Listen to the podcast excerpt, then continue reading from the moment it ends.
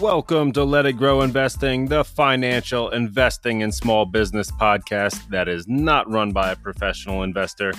I am Jeff, and thank you for stopping by. We're going to cover all the news you need to know to make sense of the market, helping you get invested, stay the course, and on your way to financial freedom.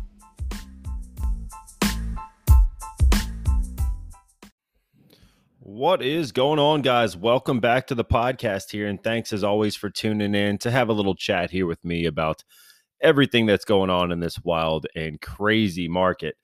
Uh, so, we did get another uh, Fed interest rate hike, but I got good news. It is the last one for this year. So we got another 50 basis points. We're going up, and uh, the market, um, we really already priced it in. And yeah, I, I, think we had already priced in that in, rate increase, but really, it looks like the market just wants to sell off. Uh, I think a lot of that is to do with the tone of future rate hikes and the fact that we are still going to have uh, some further uh, hikes in the future. We've also got uh, some other people from the Fed saying that uh, we could expect to see rate increases higher than what has been predicted at this point. And uh, it's just overall hurting. So I don't know that we're getting that Santa Claus rally we were all hoping for, but uh, that's really how this year has looked in a nutshell. We keep thinking there's going to be some kind of good news. And overall, we really didn't have too much good news. So I guess we're keeping with the theme at least. But um, yeah, so we've got a lot of different news coming out. Uh, like I was saying about the Fed. Uh, we've also got uh, the Senate uh, approving a bill that bans federal employees from downloading or using TikTok on government devices, which I've also heard some other analysts and security experts basically saying don't have TikTok on your devices. Uh, just with all the spyware and content that's going back and information to China, they really don't think it's that safe. Uh, overall, that is going to help Facebook or Meta. We're also going to see the future of that. Uh, we've got uh, Disney coming out and saying that the Avatar 2 sales have so far exceeded Top Gun Maverick. So that is huge news for Disney. Uh, we got Netflix coming out saying that they're uh, falling short of ad supported viewership. Uh, the guarantees that were made to advertisers and allowing adver- advertisers to take back their money uh, for ads that have yet to run. So, uh, they don't have enough viewers on that platform yet. So anyone that has um, ads in place, you can go ahead and take your money back because they're not getting the ads to enough people. So that's uh, that's a little painful there for Netflix. We've got uh, Walmart saying that drone delivery service is now available for select uh, customers in Tampa and Orlando, Florida areas. And we've got Coinbase hitting an all time low. I think that was today. That one might have been yesterday at 38.38. And it probably broke that again today, but that's just my notes here. That's what I've got for you. Um, and I've heard a lot of chatter about this one, Chat GPT. I really haven't looked at it. I know it is a program that is showing a lot of the future of AI, and uh, it's more of an app that you can use I believe you have to sign in through another platform and then create a chat GPT account. Uh, and it's basically saying that the future of AI is there. You can see a lot of like mind blowing things as to what is capable with AI. Uh, so that is one that I probably need to check out a little bit more, but I do have that headline here for you. We've also got Roblox coming out uh, and releasing their user numbers for November and their daily active users is uh, 56.7 million, which is up 15 point, uh, 15% year over year. Which, if you remember, people were supposed to be going back to uh, real life and other activities and getting off video games. So uh, that hasn't happened for Roblox. We've got that 15% increase. Their hours engaged is up to uh, 3.9 billion, which is up 8.3% year over year and uh, just kind of shows you the staying power of uh, video games in this uh, current world that we live in.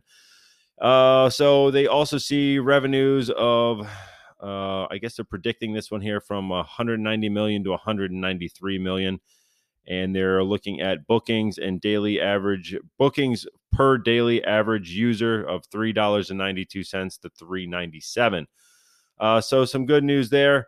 We've also got uh, Tesla saying that the, the state of Nuevo Leon in Mexico are expected to announce the car maker will install a plant near the city of Sat, uh, Santa Catarina. Uh, that was from Bloomberg. Uh, what else we got? We got Amazon saying that uh, them and Crystal Dynamics strike a deal to develop and publish next major entry in the Tomb Raider series. So some more production uh, going on over there. But all that being said, you know, there's just a massive amount of downside in this market, which I think is pulling a little bit of everything down with it. There does not really appear to be a safe spot to hide. And that is certainly affecting my portfolio. I'm sure it's getting yours too. And it's not what we want to see in this uh, this wreck of a 2022 that we've got going on over here, but that's what we've got. Um, so I know we talk about Tesla a lot. I, I, am I'm definitely aware of that, but uh, we are down over 50% from some of those highs now, and we're steadily kind of growing those. So I wanted to touch on a couple things here with what's going on with Elon. Uh, yes, he sold some more shares. I believe it was about $3.8 billion of shares that he had to sell again, which is furthering that sell off. And it's definitely painful. So, one, we don't have that many uh, liquid buyers out there right now. The the cash levels are getting lower. Uh, Tesla is less institutional owned than a lot of other companies. Uh, a regular stock would have north of 60% of institutional ownership. Tesla normally sits around 45%. So that means when Elon goes and sells $3.8 billion worth of stock, we are counting a lot on retail investors to go ahead and buy this stock up, which is great when there's enough money on the side for retail investors to buy this one. Um, but it's just not there right now. So that is hurting us. We also have uh, the the lack of other institutions really getting on board with this one. Sometimes due to the valuation, sometimes sometimes to do with uh, you know Elon at the helm. People don't really want to get in. They think it's too much of a meme stock or uh, overvalued, overhyped, whatever the reason might be. So uh, I'm kind of looking at this perfect storm of problems with the market, problems with Elon, problems with him selling, uh, you know, so many shares. I think he sold about five rounds of shares. I can't even remember the exact billions of dollars that he sold. But he was also, you know, attacking Apple over uh, Twitter and you know, going after different political uh, figures on Twitter. It's just kind of a mess. There's also now people calling for a new CEO to be in place to really oversee Tesla. So there's a lot of things going on here. Now, is this one a buy, sell, hold? And this is going to be based on my uh, opinion. It's not a fact. It's not uh, anything that I'm going to tell you, you got to rush out and buy this one. But I'll tell you what I think here. Well, I was looking at a video from Tom Nash on YouTube. He did a uh, DCF, a discounted cash flow on Tesla, and he was looking over at year over year growth rates of about a hundred and thirty percent, I believe it was. So he wasn't using those numbers in this DCF. He actually dialed that all the way back to a thirty percent growth rate going forward and broke down all the numbers and everything else and really got to a fair market value of like 228 i believe it was. And that was at this 30% growth rate. Now when you look over on uh, reuters you can kind of see that their growth rate projections are much higher than that for going forward in the way of revenues in the way of uh, uh, the amount that they're going to be selling. Oh one other thing i wanted to point out people are freaking out about the fact that there's actually Tesla vehicles sitting on the ground at dealerships waiting to be sold, which hasn't been a thing for quite some time. I also want to point out that a lot of people are waiting till January 1 to buy a new EV because you are getting the tax credits from the Fed for purchasing an EV going into 2023. Uh, so, yes, there are vehicles sitting on the lot because I think a lot of that demand is waiting at this point in order to buy in the new year. Yes, Tesla is doing a $3,700 off on Model 3 and Model Y, uh, which is very rare. We have seen these prices come up, multiple price increases over the past 18 months. But overall, um, I think a lot of that demand is still there. I think a lot of people are just holding off for those federal uh, rebates. But now, when I get back over to the actual growth of Tesla, uh, when I'm looking at the uh, annual revenue increases for 2023 on Reuters, we've got 115% of forecasted growth. So when he's factoring a 30% growth rate, that is pretty much if everything goes wrong, is where we would be. I, I don't see that 30% even happening. So I'm thinking that fair market value is probably uh, significantly higher than at that 30% uh, growth rate. So if it does go bad and in a very conservative light at 30%, uh, we've got a, a long way to go. We got about $80 worth of upside at this point from where it is sitting based on a, a lot of the different uh, metrics that he kind of put into this equation and figured this one out. Now, there's a lot of different caveats to that. We've got uh, we got to get through one some of the Elon Twitter selling political drama, all that, that's certainly weighing on the stock. I don't know how much it's actually affecting the company. I don't really see the direct correlation. And like I said, yes, the sales have slowed, but I think a lot of that is to do with tax credits and not simply because Elon is being Elon doing his thing with Twitter and I don't really necessarily think the two are exactly tied to one another. This is not the first time he's ran his mouth or said something uh, to someone on Twitter, in person, this, that, or the other. So I don't really think that the two are necessarily uh, 100% correlated to one another. So my thought is even if we do see growth slow, if a recession is in the mix, which I know a lot of the uh, the Fed is saying that it is going to be shallow, or we might not even enter a recession.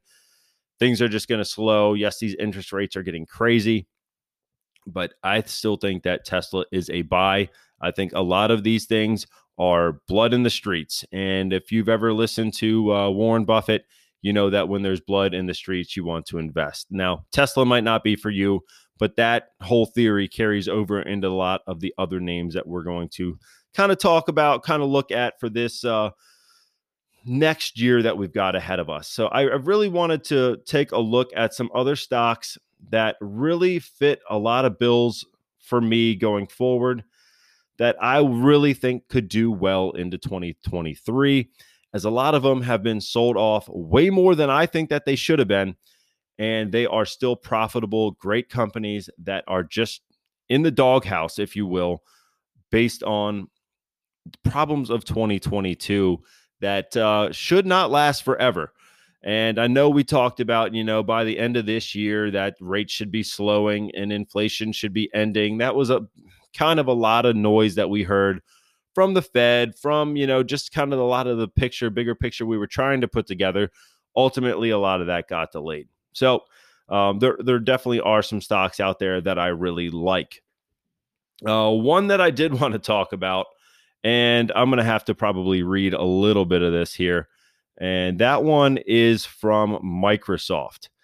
And when Microsoft was trying to buy Activision, I don't know that we've heard any final word from Sony if they're going to accept that deal on whether or not they're going to allow uh, Microsoft to go ahead and buy Activision and use the licensing or give Sony licensing to all the Activision games for the first 10 years uh, in order to uh, kind of have an olive branch for Sony to go ahead and say, yeah, that's a that's a decent deal. We'll we'll take that deal. Uh, so I haven't heard that one yet, but um, where are we? And I know that we had. Uh, is this at the Viasat?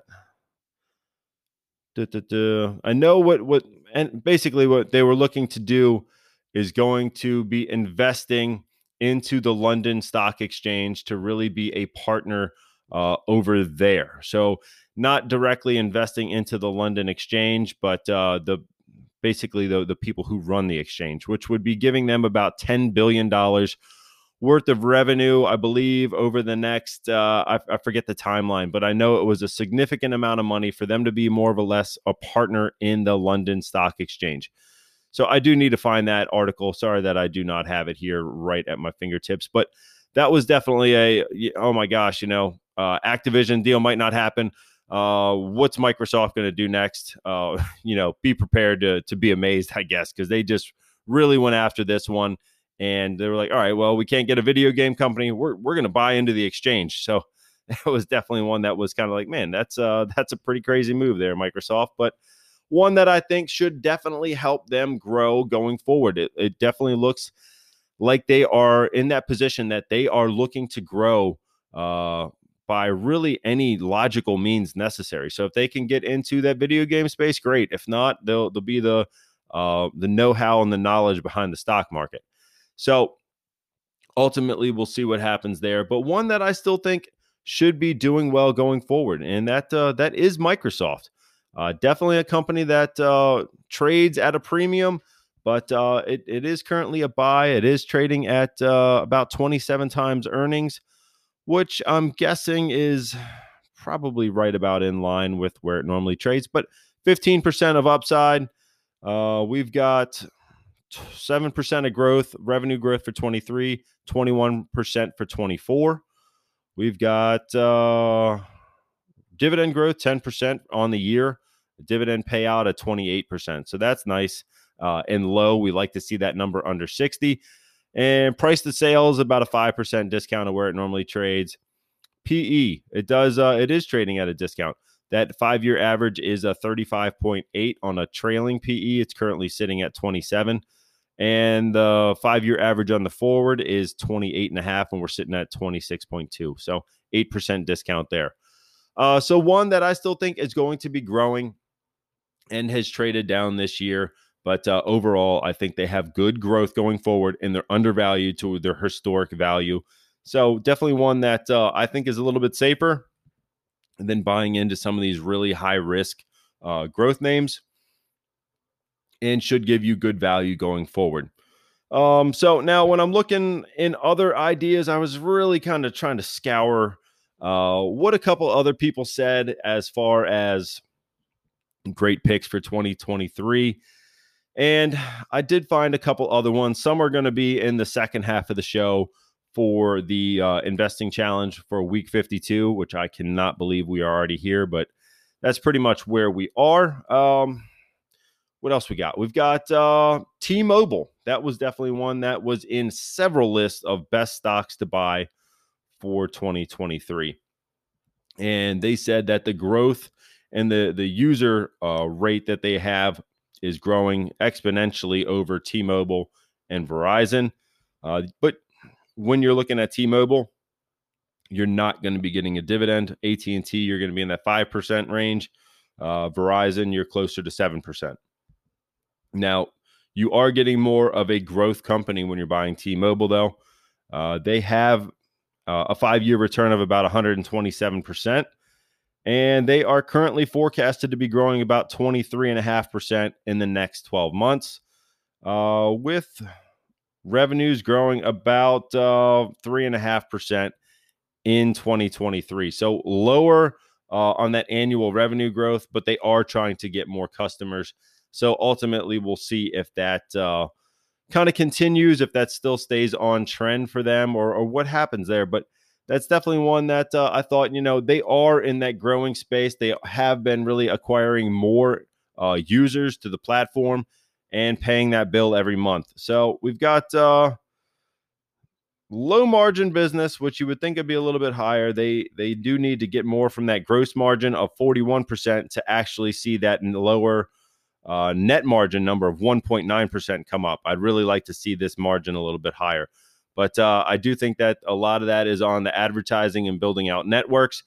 Ultimately, once we get uh, more people on the, the plans, uh, I think they can kind of streamline some of those costs and cut back on a couple of those spending, high spend areas, and really focus on that uh, that growth rate and that bottom line. Uh, so, definitely one that uh, was on several lists might not be my top pick. I, I really don't know that that's where I want to be. I think if I'm in the communications place, uh, I would rather have some dividend in kind of in conjunction with the name that I'm buying. So T-Mobile might not be a top pick for me, but uh, it was on uh, TipRanks. It was on I forget the other one that I was looking at, but that was a, a top 10 for 23 and a top 12 for 23 that I was reading T-Mobile was on both of those. Uh, so now another one that made these lists was uh, Workday, and Workday is uh, going to be an HR uh, software play that really kind of connects, um, you know, the business to the employee. And this one, um, another one that uh, definitely was a, a, top pick for several different uh, lists here. Five year return of about 73%. We've got about 12% of upside, but that annual revenue growth here is uh, pretty substantial. We got 20% in 23 and 41% for 2024. Uh, so definitely a company that is going to be growing. They uh, still need to get some of that money to the the bottom line and really turn over a positive earnings going forward. But uh, I do think that uh, it is one that is going to grow into a better position in your portfolio. And it might have a little bit of rockiness through uh, first half of uh, 23. But I'm really thinking, and this is kind of my overall thesis, is the first half is going to be rocky. Uh, we're still going to have Fed rate hikes. We're still going to have talks of more recession. We're not out of the woods with um, a lot of the problems with China, with Russia, Ukraine. And I really want to see a lot of those things subside before I really start uh, feeling bullish about the market. I probably will be buying, uh, probably, this is probably more or less just how my cash flow kind of works. I will be more or less buying uh, March to May. That's when uh, a lot of my money starts coming in. And I'll probably front load my IRA and then kind of let any other money go over to my brokerage account. But that's kind of where I'm at. So I'm not expecting massive returns for the first half, but uh, the second half, I do think that some of these stocks are going to start coming back, and uh, some of the growth names will probably be the first ones to to go ahead and fill that void as to some of the the ones that are going to take off quicker is going to be the more volatile, less uh, or more rate sensitive stocks that are typically in QQQ or in any of these growth plays. Uh, so that's uh that's what three of them that I got. Uh, another one that uh, I, well, one space that I really like for 23 is going to be the chip makers.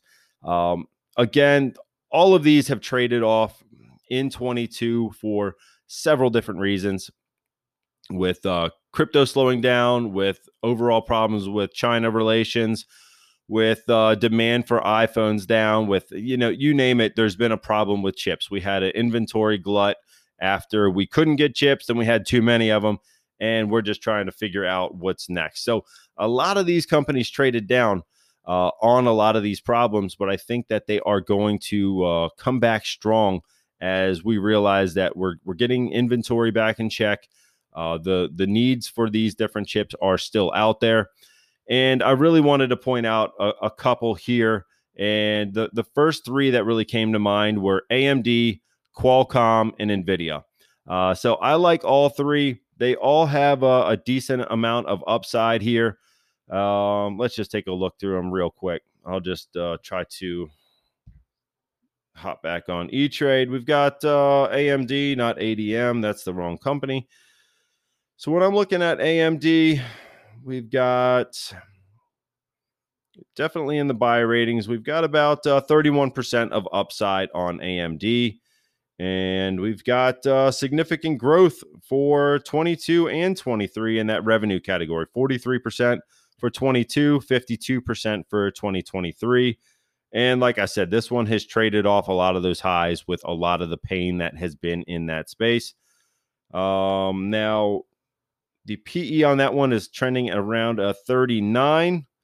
If we go over to Qualcomm, this should be a lower PE, probably lower growth as well. We do have a PE on Qualcomm of 10, which is uh, definitely in that value territory and one that I definitely like for that value play uh, as well as the growth of the chip space and uh, everything that they've got going for. I'm trying to really get into a lot of different industries and get away from that solely Apple business. They were looking to do that before Apple cut that contract.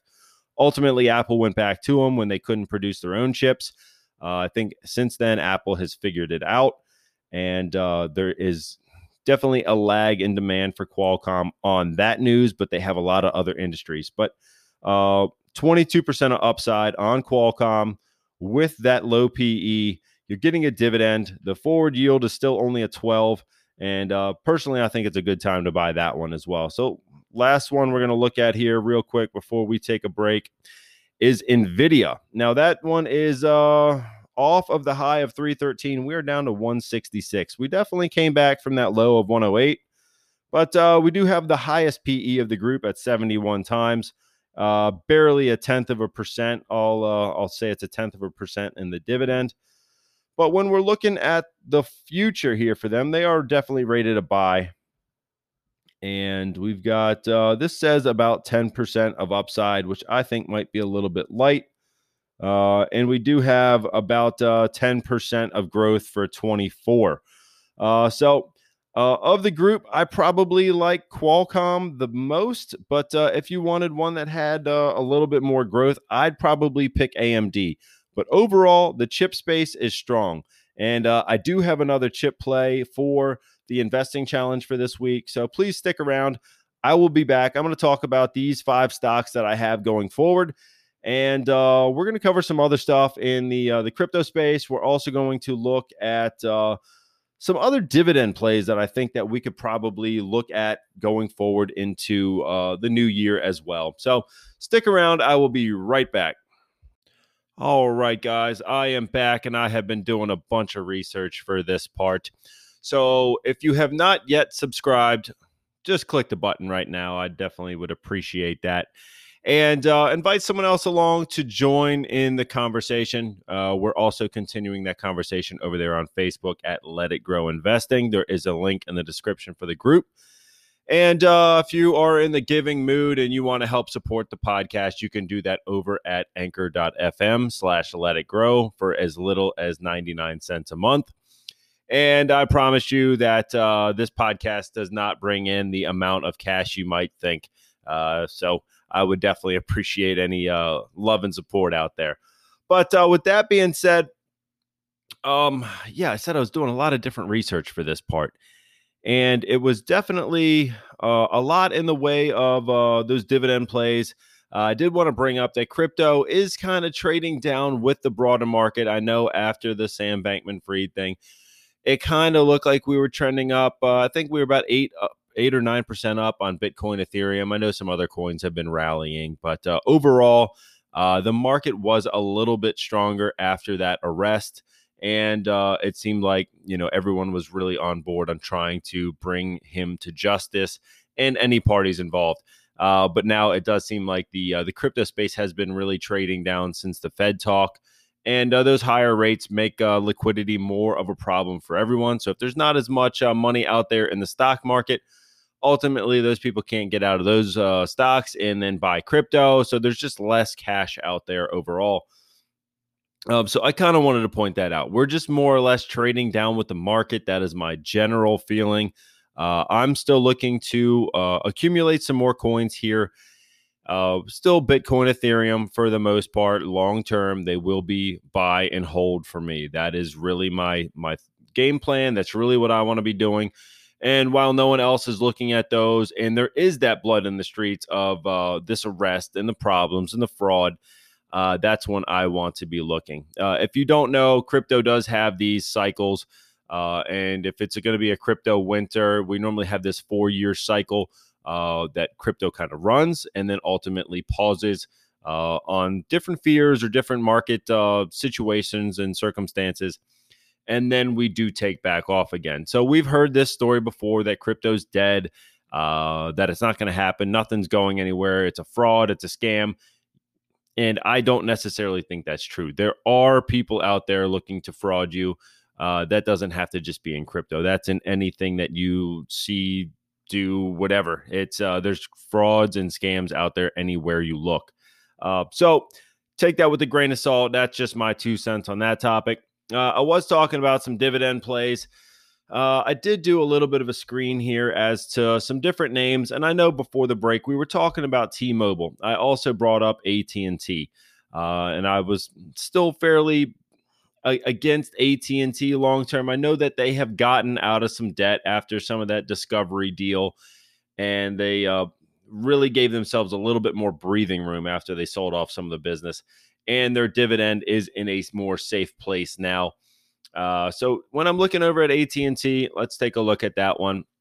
If this is one that you think is going to weather the storm, and I, I do think that it will, it's normally less volatile. We've got a 0.6 beta on this one. The PE is a 6.8. Uh, so that's uh, below where this one normally trades. I know we've gone through some changes in the business, but that is below where this one normally trades. Currently, we are sitting at a 6% dividend. So that has moved up with the market coming down this week and uh, one that I think is going to be a uh, a safer one, a decently safe entry point. I would not count on much growth from a company like AT and T. It is going to be a slow grower, uh, but if you want to ride that six percent dividend, um, you know, through this recession or lack thereof, I definitely think that it is going to be a safer stock for you to own. Similar with Verizon, we've got uh, ticker VZ. When I'm looking over there We've got a 6.91% dividend on Verizon, and that PE is an 8.2. So, again, not as much growth. You do have the risk of people cutting the cord on cable. Uh, I think that's going to be a slow and prolonged rollout. Uh, I've cut the cord on cable. I still have Verizon for uh, internet and also home services, uh, or sorry, Wi Fi at home and cell phone services. Getting my uh, services confused here. But so I've still got those. I'm still a paying customer, and uh, it is nice to have that uh, that dividend rolling in. That ultimately, if you buy enough, you can pay for your services based off of that quarterly dividend that Verizon will pay you. Uh, you know, pretty regularly. They they haven't really had any major uh, lags in that dividend, uh, at least to my knowledge. I'm going to pull up the uh, Street Insider which uh insider tip here if you go on google and type in whatever your ticker is in dividend history, you'll get a uh, link for a company called Street Insider. And when you do that, uh, it is a pay site. You're supposed to pay on here, but when you pull it up that way, it does allow you to look up these companies and pull up individual results for companies uh, through that uh, browser. So you can get that uh, going through Google. And now that I'm doing it, it's saying premium only page. Uh, so I might have to go back through and look at Verizon itself. But um, anyhow, so that that dividend is strong, uh, and I will have to pull up that later when I am able to type and talk. but uh, right now it's a little tough. But when I am looking at that one, yes, it has that nice dividend. It is safer and it should be one that's going to get you through any kind of slow times. And it is a part of a balanced approach. If you heard of a barbell approach, you've got value on one side, you've got growth on the other. You want a little bit of both. So if you're getting good value in a low PE name like Verizon or AT&T, you might want to also match that with an Amazon or a Google on the other side where you're not getting that dividend but you are getting that growth rate. So then you've kind of can weather both storms. You have that dividend to rely on when things aren't growing and when that growth comes back, you're already in Google and Amazon or whatever other growth names that aren't really going to pay you that dividend. But you can count on that growth rate to sustain your portfolio really through whatever is out there. So that's kind of what I've been really trying to build is a barbell, uh, you know, value and growth portfolio that is going to do a little bit of everything moderately well for me. I don't want to be so far in growth that when a recession comes, or you know this past year comes that uh, I'm down 60, 70%, because that's just completely painful to see. Uh, and I also don't want to be strictly in value to where when we have a, a, growth year like 2020 and things are really rocketing higher, that I'm not partaking in those gains either. So having a barbell approach is a good way to go. Uh, now, another dividend stock that uh, hopefully this one can kind of start firing on some more cylinders uh, and it is at the highest dividend it has ever seen. Maybe not right at the moment, but uh, in the past couple weeks, it is at the highest dividend it has seen since uh, the 1980s. And that company is Intel. Uh, I know, I know, it's a painful one. If you've been in this one for a long time, it's it's definitely uh, not quite the company that it used to be. AMD did really kind of take over and run away with the business. But uh, Intel does have a, a, lot of things going for them, and uh, hopefully they can kind of get back to some of that status where they have all the uh, uh the chips for computers, and they are really uh, having that business roll up higher. But uh, it is going to be a value stock that I think is going to be undervalued right now. We've got an 8.3 PE on this one. We're also getting a 5.4 dividend, uh, 5.4% dividend on this one. And I really think that some of that growth can come back. Um, there's been a lot of people betting against Intel for a long time. Uh, you've only got about 9% of upside on this one. But uh, I do think that we are at that point where it has been beat down so long that, uh, and management also knows that, you know, they've really been trying to streamline, re innovate themselves, and really re- revitalize the business going forward. And they do have that, uh, that EPS of $3.25 per share. Uh, so they are making money. They're not a, uh, a fly by night growth company, but they are going to be in that undervalued uh, chip space right now. Plus, you're getting the biggest dividend that they've ever uh, yield that they've ever seen in this company, and one that I, I think should weather going forward, and really could outshine here. Basically, from the the fact of the uh, chips being sold off, this company being left behind, kind of left for dead, and really the fact that management is really trying to change things up. So that's another option when it comes to a tech stock that is an old uh, old guard tech stock that should be able to turn things around and you're getting a 5 north of 5% dividend in this space. So those are a couple ideas that I have. Uh, that is not all of them. You guys know the ones that I really like and uh, you know, we've talked about a lot of them here. But um yeah, so now when I'm going forward, really what do I want to see in 2023? And I made a short list here. Uh, things that I'm bearish on, things that I'm a little bit neutral on, and uh, companies or industries that I'm going to be bullish on. So I guess we can start with the bearish companies. Um, first off is going to be travel. Uh, I know that we had a resurgence of travel stocks going forward into uh, 21. And after the vaccines rolled out, everyone wanted to travel in 22. I'm not saying that that is going to go away, but uh, I do think a lot of that pent up demand is now being spent. Uh, we are seeing some airline prices actually come down. There's more availability. And I don't know that we're going to have uh, as much money out there as the savings rates drop into that low single digits from uh, that high single digits. You know, we're down to that 2% rate from like 8 or 9% during uh, even higher right at the beginning of the uh, the COVID lockdowns. So, and we also don't have the stimulus money to back that up either.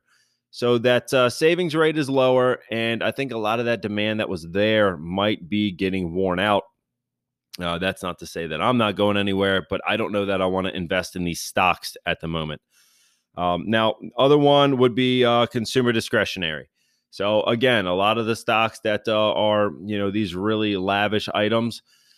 Yes, there's going to be pockets of of ultra luxury stuff that I don't think is going to take a hit. You know, the rich continue to get richer. Uh, I still think that uh, the Louis Vuittons and the Ferraris of the world are still going to do well, but uh, there's other items that are going to be in there that won't. When I think of these slower savings rates, more recessionary times uh, and I don't know that even the the brands that are going to hold up, if the stock's going to be treated kindly at the same time.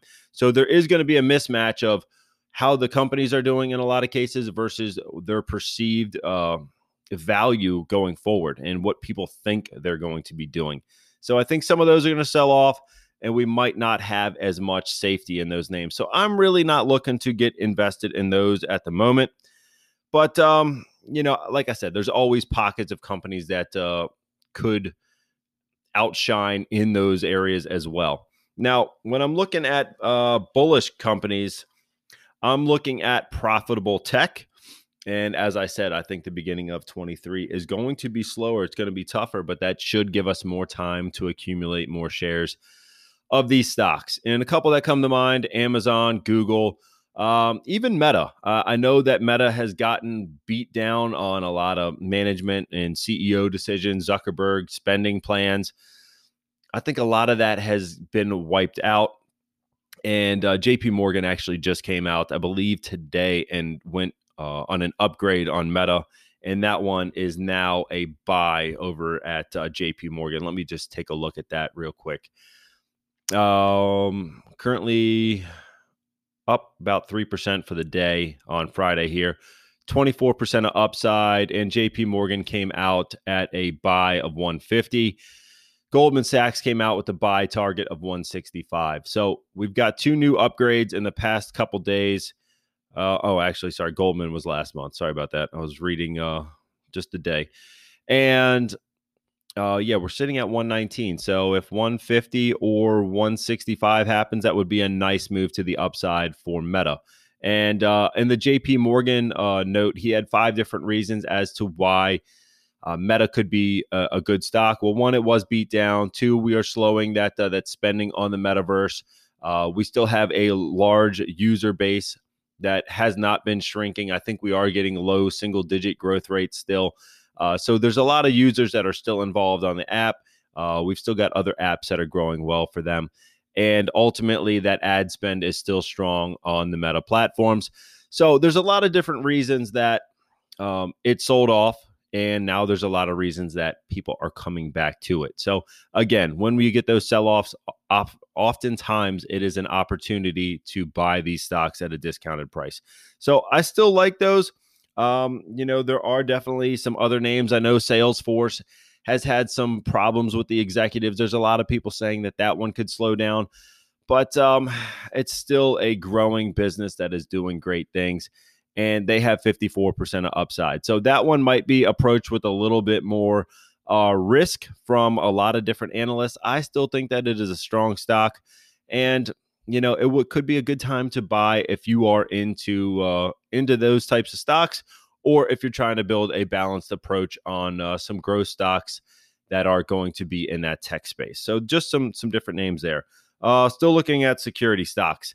Uh, you know all the different uh, web security type names.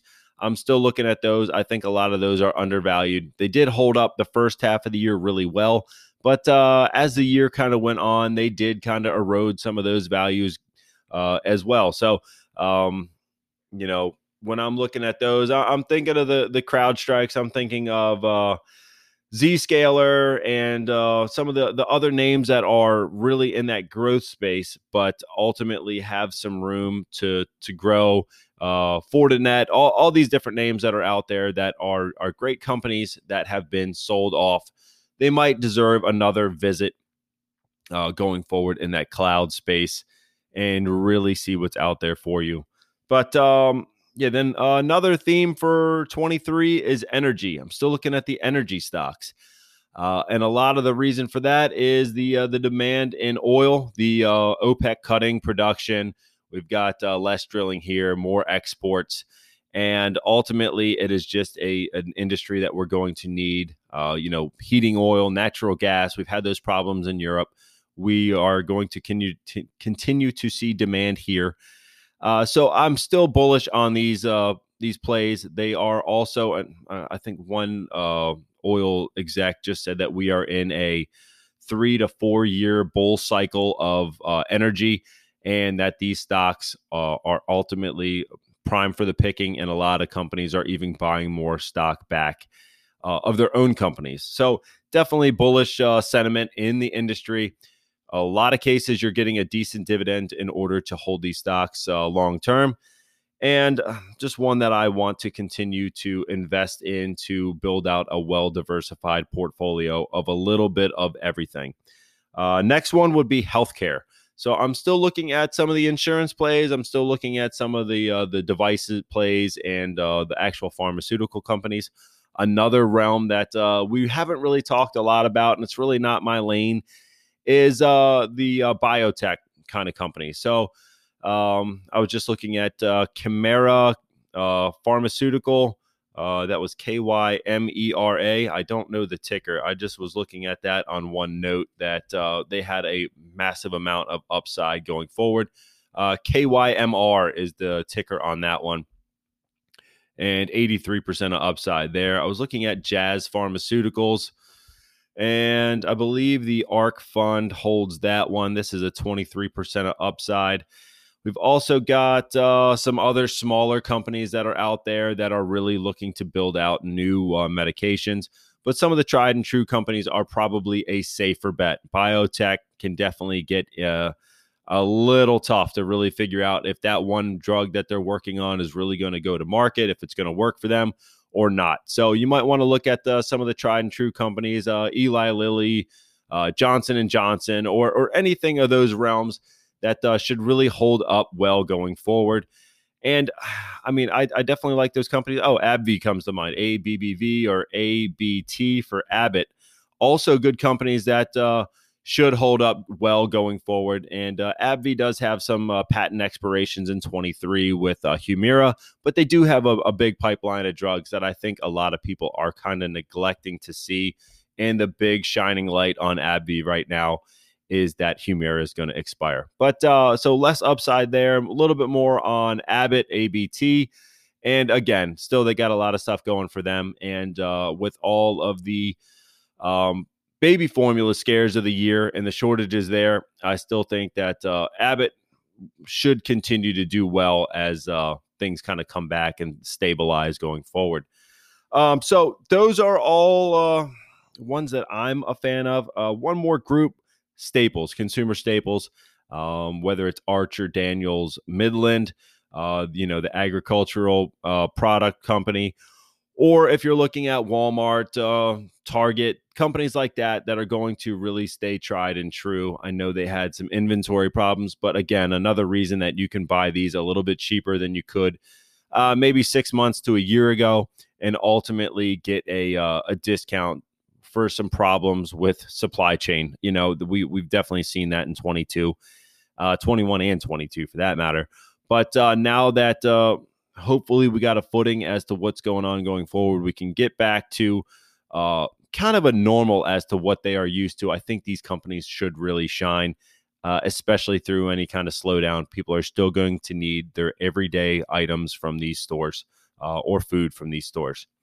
So, uh, with that being said, hopefully those ideas really give you an idea of something to look at or at least some industries that i think should do better going into 23 uh, maybe give you some names to do some research on by all means this is not uh, financial advice this is uh, kind of pointing you in the right direction as to some different things that might work for your portfolio whether it's a growth or value approach or a blend of the two i think it should work well for you um, now um, let's talk uh, investing challenge. I think we're there. We are on week uh, 52 now. And let me go ahead and pull up the results of 51. I don't have that yet. So I'm going to take a look where we are. And we are going to be buying Broadcom for the week. So that ticker is AVGO.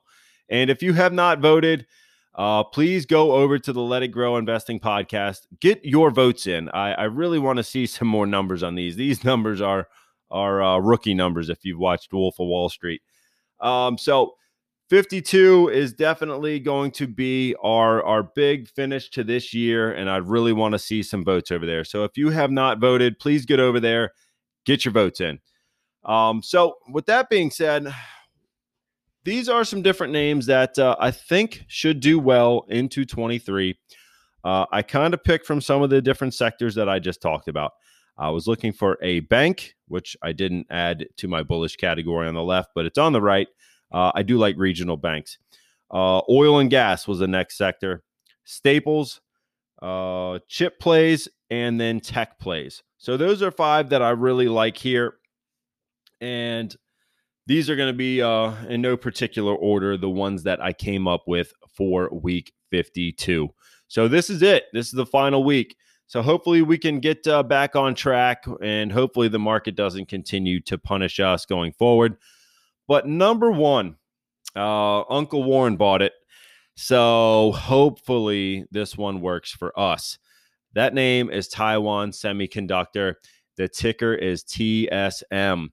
And they are actually, I think they just had an insider purchase, or if they didn't, I think he's going to be purchasing soon. I think there was an announcement that he's buying.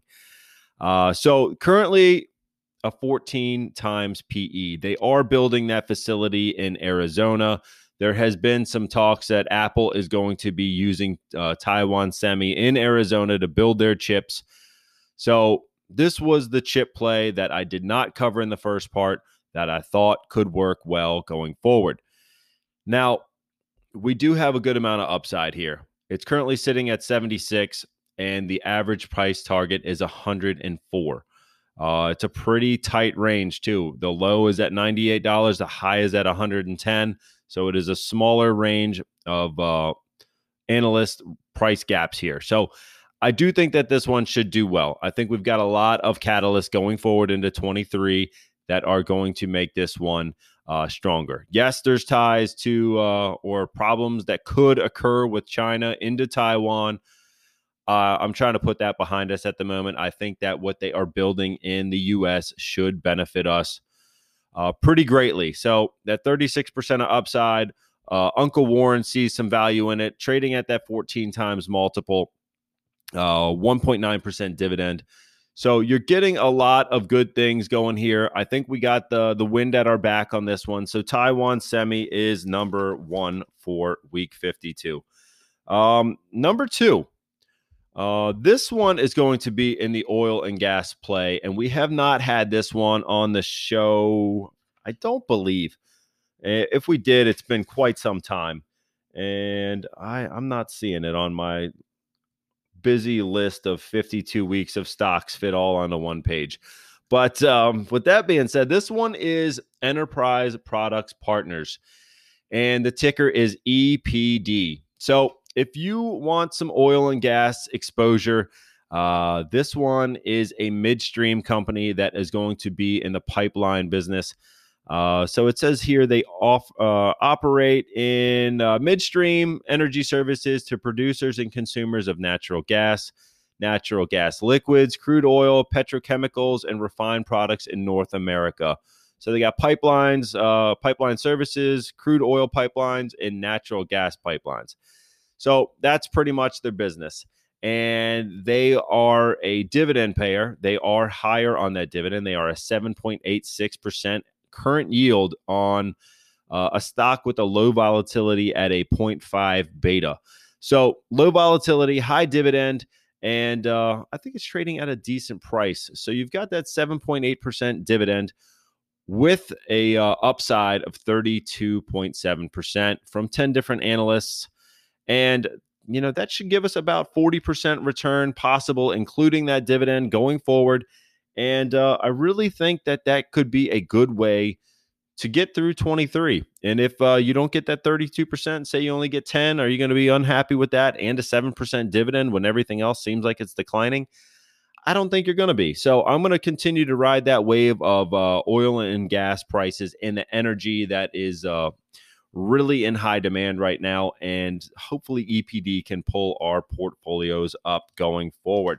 So, number three, I didn't do as much research on this. I did do a quick search on stocks for 23 that were in the banking sector, and I wanted a regional bank. Um, so, this one, I, saw JP Morgan. They've got a decent amount of upside, 3% dividend. I saw Wells Fargo. I still don't want to touch that one. Uh, I was going to go with Citigroup. Uh, Citigroup, in my opinion, is undervalued, and they have a lot of problems with uh, sentiment around Citigroup right now. They are selling some stocks, or not stocks, they're selling some assets in order to kind of reinvigorate things. And I just don't know that they can get out of their own way.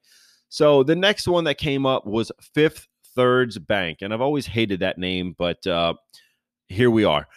Fifth Thirds Bank Corp, and the ticker is FITB. Uh, so looks like Fitbit, but it's actually Fifth Thirds Bank. So you're getting a low PE, 9.8. It's a regional bank, Midwest, Southeast, uh, which is good for lending. And it's also not going to have that exposure to Europe and uh, Russia, any problems over there.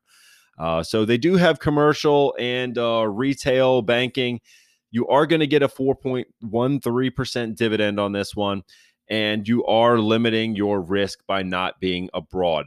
Uh, they are expanding their footprint into other parts of the U.S. Uh, so you're getting that 4% dividend, and analysts are calling for a 26.5% of upside for an average price target of, of uh, $40 from 31.6. So good amount of upside, decent dividend. I think it's in the right spot at the right time. These rates continue to go up. And uh, you know, when you put your your paycheck in there, you're not getting any more on your uh, deposits. But when people want to go and borrow money to buy a car or uh, you know buy a house or whatever, these banks are making more money on those higher rates. So I think that a, a regional bank with less exposure abroad is a good spot to be for 2023. And uh, I didn't even mean to rhyme, but that's what happened. Uh, so Fifth Third's Bank is going to be number three, and hopefully that one can do well for us. I maybe I'll make a watch list and track all these uh, recommendations going forward. Uh, probably not a bad idea. Now, um, we'll go with this one for number four, and that name is going to be Costco. And again, Staples, consumer staples, that is, not Staples, the brand. Uh, this one is generally priced to perfection. Uh, I've said that time and time again. It's at a 35.06 PE. It is higher. Um, we are coming down in the past month from a high of 540. We are down to 461. So when I uh, said this one a couple weeks back, I said it's uh, it's getting a little high now. Now we're dropping the other direction on the scales, and it's still a uh, a powerhouse in the industry. They still and they should continue to do good things going forward. Uh, so that one I, I think is going to be a solid pickup if we decide to go with Costco for Week 52. Now the last one I have discussed ad nauseum and it's one that I've really kind of been hammering the table on, and things have not been going well in the way of the stock price. Now, we did have a decent uh, quarterly report on the last go round. Uh, you know, we had revenues were up, we had uh, EPS was up, everything looked great. Now, the problem was that outlook for the next quarter and the annual recurring revenue for CrowdStrike. So, really, we're trying to get more customers to sign up, and that has been a problem with the current economy. I don't think that's a problem with CrowdStrike. I think that's a problem across the board uh, as more people are really leaning on cybersecurity. Uh, this one still has a lot of growth and it is trading at a discount. Uh, so you're getting value and you're getting growth. So I think it's a great stock to be adding here personally. And uh, it's still rated a buy. You're still getting about uh, 60% of price target upside appreciation here. We've got uh, 15 buy strong buy ratings, 23 buy ratings, three holds, no sells of any kind. Positive reports on the EPS on the past six quarters. We're getting annual revenue growth for 23 of 53.5%. Uh, for 24, 103%. I don't know what else we can ask for here. Yes, they had a bit of an out, a bad outlook on that that recurring revenue, uh, and basically they're saying that these customers and these sales are going to be recorded in the next coming quarters. So, can we take their word on it? Uh, I don't know that they know for sure that they're getting these contracts back or not, but I do think that if they don't get those, they're going to get more uh, customers as more people are flocking to CrowdStrike. So um, they have great revenues, and uh, it is a strong company. And I really think that this is going to be a good pickup as we are trading on some downside from some of the problems out there. And there is still growth to be had. So um, that's the fifth one I got for you guys this week. So hopefully one of them works for you. And if it does, get over there to Let It Grow Investing on Facebook. Get your votes in. I really want to round this year out uh, on a strong note. I really would like to see some great gains going forward. And hopefully, uh, we can even make a watch list of these stocks that we're talking about on today's episode and really discuss them throughout 2023. See how the performance is going for all these different names. And uh, yeah, um, you know, I like these stocks. But uh, I'm also still going to be buying the usual suspects, and I'm I'm looking at uh, you know Amazon, Tesla, Google, um, you know a lot of these high growth names that have really traded down in the year. I'm still looking to add more chip stocks. Uh, you know, I'm still looking to pick up some of the dividend names too. I really want this balanced barbell approach that really is going to stand the test of time. And, you know, really whatever the market throws at us, we want to be ready. So that's what I got for you guys today. Get over there and get your votes in. Uh, if you haven't subscribed, do that. And uh, if you want to uh, give me an extra high five by donating uh, or contributing to the podcast, you can do that over there at anchor.fm uh, slash let it grow. But with that being said, that's all I got for you guys today. So uh, I will catch you guys in the next one. Take care.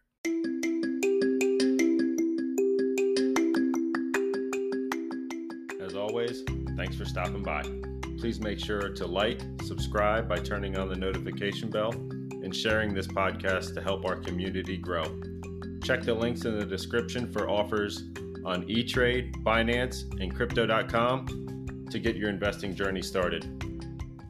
You can also help support the podcast on our Anchor.fm webpage. Until next time, let's get invested and let it grow.